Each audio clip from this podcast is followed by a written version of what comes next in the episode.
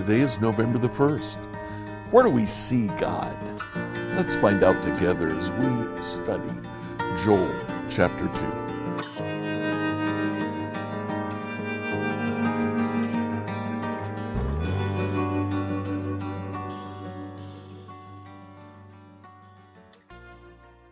So, in the book of Joel, uh, we have been looking. We see that there's a invading swarm of locusts.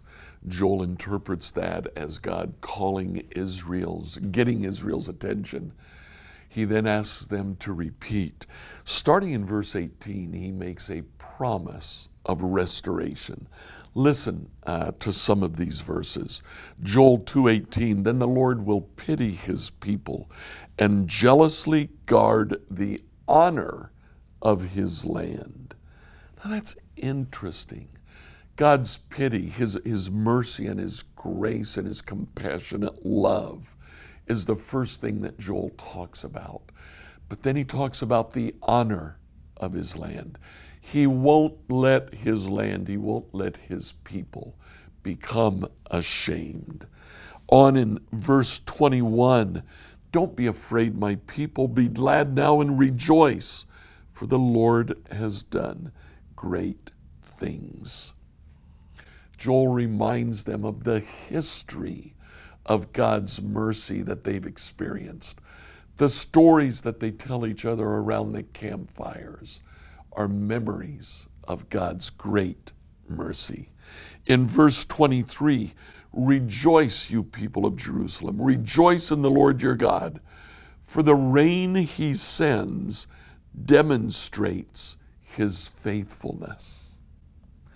God demonstrates his faithfulness in nature. Joel reminds the people of Israel of that. Then finally, in verse 27, then you will know that I am among my people Israel, that I'm the Lord your God, there is no other. Never again will my people be disgraced. When Israel finally realizes just what God has done for them, they'll understand that He lives with them. Sometimes I think we're too quick to see the absence of God. Where were you, God, when this happened? And we're far too slow to see the presence of God in the good things that happen to us. Today, what good things have happened to you? Look at them.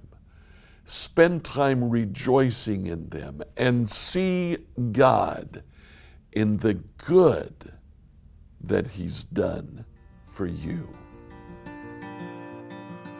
Please like and share with your friends this devotional on whatever platform you used to listen to it. Email your questions to us at questions at becomehope.com. Tomorrow, we'll answer the question what does it mean to be filled with the Spirit?